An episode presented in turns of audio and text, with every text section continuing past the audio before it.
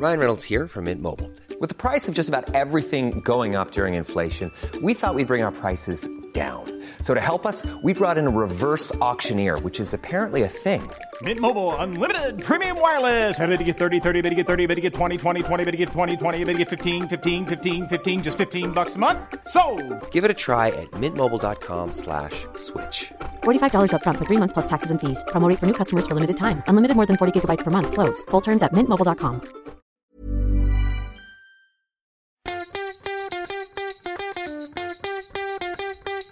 From Barangaroo Studios, the AusBiz COB is the key stuff you need to know about the day in business and finance. Welcome to the COB. It is the 20th of August, a Thursday afternoon. What a day. I'm Nadine Blaney and I'm here with Daniel Wiener. What a day indeed, and so many CEOs and MDs to boot on our channel. What a privilege it's been, and plenty of big moves in the markets. It started the day bookended with pizza and then finish with the Bunnings sausage sizzle. That's true. So started the day speaking with Don May from Domino's in the wake of yesterday's result. Had another good share price performance today. And then Rob Scott from Wesfarmers, sausage sizzle it was. Look, the share price didn't sizzle today. But some of the conversation was about obviously uncertainty going forward. You know, these results were filed before the Melbourne lockdown. You know, there's a lot sort of for these retailers. There's a lot of good, potential good coming from the pandemic, but there's also, you know, a lot of potential road bumps down the road. Yeah, well, Rob said it pretty well himself, and the analysts have seen it in a similar way. It's a very prudent business. It's well run. There's dry powder on the sidelines. Some of that powder has been paid out in the form of both a final dividend and a special dividend after that Coles divestment. Look, Rob is a business leader. He is, and the company is responsible for employing near 110,000 Australians. We got that figure today in the interview.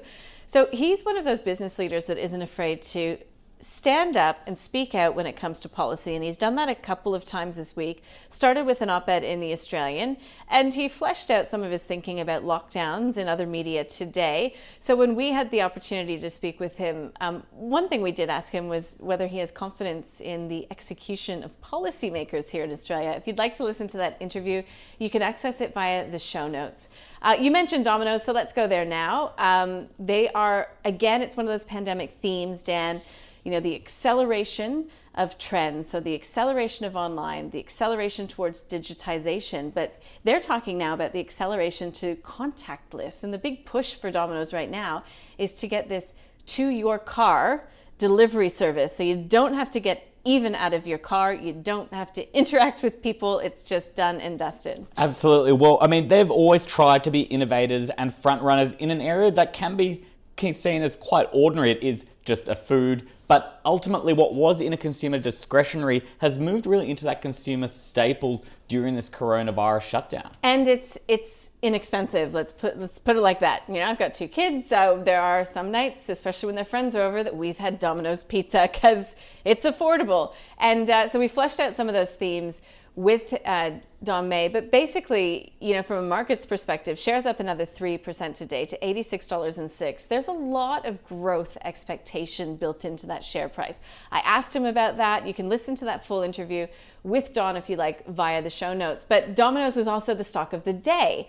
So to get an analyst view, Kashi sat down with Henry Jennings from Marcus Today and Claude Walker from A Rich Life. Here's Henry's thoughts on Domino's. Momentum at the moment is taking things through. If we continue to see lockdowns and even second waves around the world, especially in, of course, Domino's jurisdictions like Japan, in Europe as well, and here, then you would imagine that it's going to continue to do okay. You could easily see this with the wind behind it, $100. I mean, it's only $14 away. It's a couple of days movement in this stock. And he's very good at spruiking the company, and it has been a great success story, I guess. It's not cheap. The risk reward is probably going against you somewhat, right, because you are joining the pizza party somewhat late. Yeah. But having said that, it's definitely a hold, and if you did see any weakness and the dough started to fall out of it a little bit, then you could probably, if you picked it up in the high 70s, you probably did pretty well. Every local pizza shop, and indeed other takeaway places, have had to double click, if you like, into the delivery model. And I think that there's certain risk that as time goes by, all of these other shops will actually get better at doing delivery and provide more competition to Domino's there.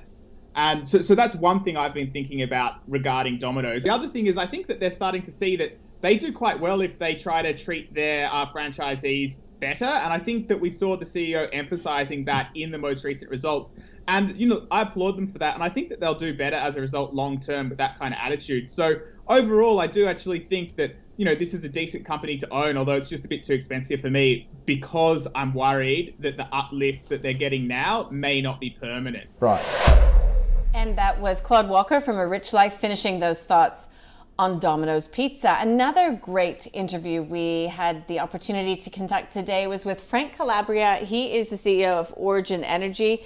And I think it was just really, you know, good to touch base with Origin because oil and energy prices has just been such a hallmark of this pandemic as well. Well, given the fact that they play a part in that wholesale market, in the retail market, and with such volatile moving prices, it is quite a difficult market to navigate in these challenging times. Yeah, you know, you're right. It's such a it's a big business. But we had the chance to talk to him not only about energy prices, how that's impacted the business, but also the shift to renewables. And I asked as well, there's been some talk about this COVID recovery and getting out of it, led by Nev Power, that potentially we should see some sort of subsidies going to energy players here in Australia. That's obviously a very contentious topic. Now, I asked him about it and he did weigh in, so you can listen to that interview via the show notes as well.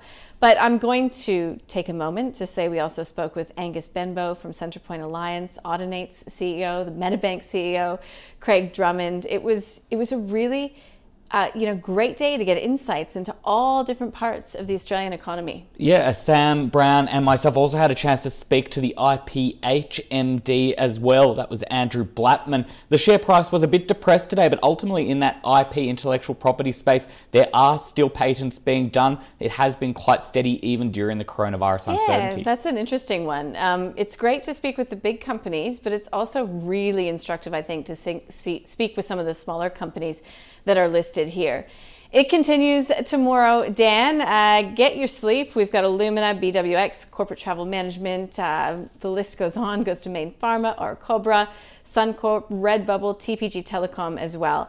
But again, today it was some of those big names. So it was Qantas today. It was Coca-Cola Amatil. I mean, I don't know if you've got a thought in particular about any of these companies that we didn't get a chance to actually speak with. Well, Coca-Cola Amatil, again, it's what we know and what we don't know. We know that offices aren't currently occupied. We know that there aren't big functions taking place. So a lot of that was baked into the price. So really when it's looking as to what the outlook is for the area, how big their anticipated write-downs are, the market seemed to like what it saw from Coca-Cola today. It's up 4.5%. If we look at one of the biggest movers, it was surely IDP Education as far as what the market liked. That reported a $108 million earnings, and it's really just looking at the positivity of what might come out from the learning space worldwide. It reported after the market closed yesterday. Webjet is one that sticks out as well. In the wake of its update, shares were down significantly today. Price targets being cut by JP Morgan, cut to neutral from overweight. Target price cut by Credit Suisse. You know, the brokers are swift and sometimes unkind, and Webjet's share price is off by 11.5%. So it's just indicative, again, of the pain that's being felt in this travel and tourism space. And yeah, Qantas, no exception to that rule. And can you believe it, Dan? Qantas is saying no international travel until at least mid-2021. So does that mean that we are bookmarking all of our leave? How does this work now? No, that's not how it works, Dan. I don't think. I'll talk with our big boss about that one. But I know, I just find it so... It's going to definitely make a few people take a second thought about... But then we really have to think about what it means and the good that is going on right now. Yeah. There are people in worse positions. There certainly is. It's a very privileged problem to have. And I think it's also incumbent on all of us. You don't want this to continue, then, you know, wear your mask, wash your hands, keep your distance, all of that kind of stuff. Okay, look, there was a lot going on today. I think we should mention Afterpay.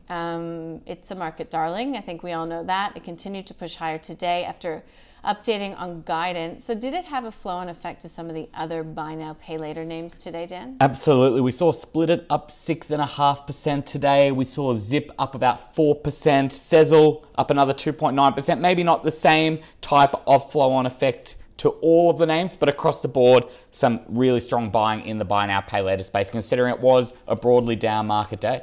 Okay, so there were other things going on. We had US markets pulling back in the wake of the FOMC. Certain level of disappointment coming through. If you'd like to know what Scuddy thinks about that one, you're going to have to sign up for the newsletter, which is worthwhile because we've got links to all of the big stories of the day.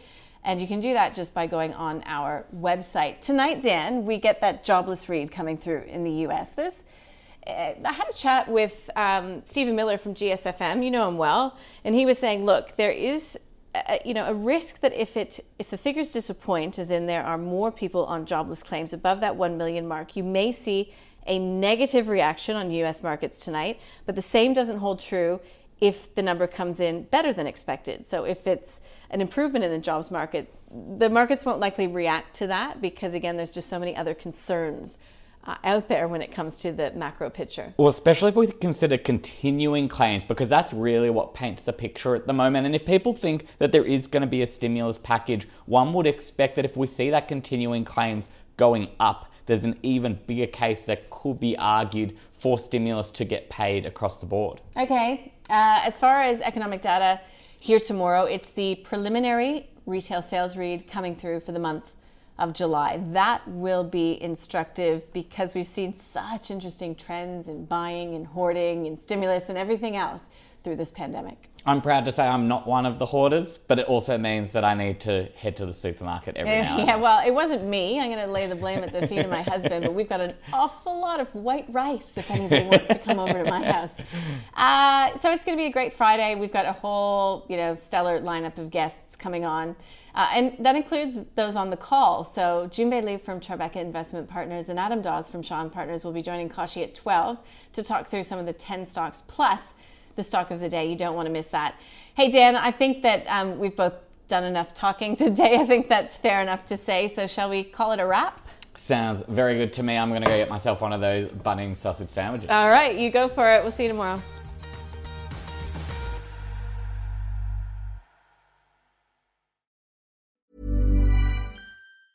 Even when we're on a budget, we still deserve nice things. Quince is a place to scoop up stunning high-end goods for 50 to 80% less than similar brands. They have buttery soft cashmere sweaters starting at $50, luxurious Italian leather bags, and so much more. Plus, Quince only works with factories that use safe, ethical, and responsible manufacturing. Get the high-end goods you'll love without the high price tag with Quince. Go to quince.com/style for free shipping and 365-day returns.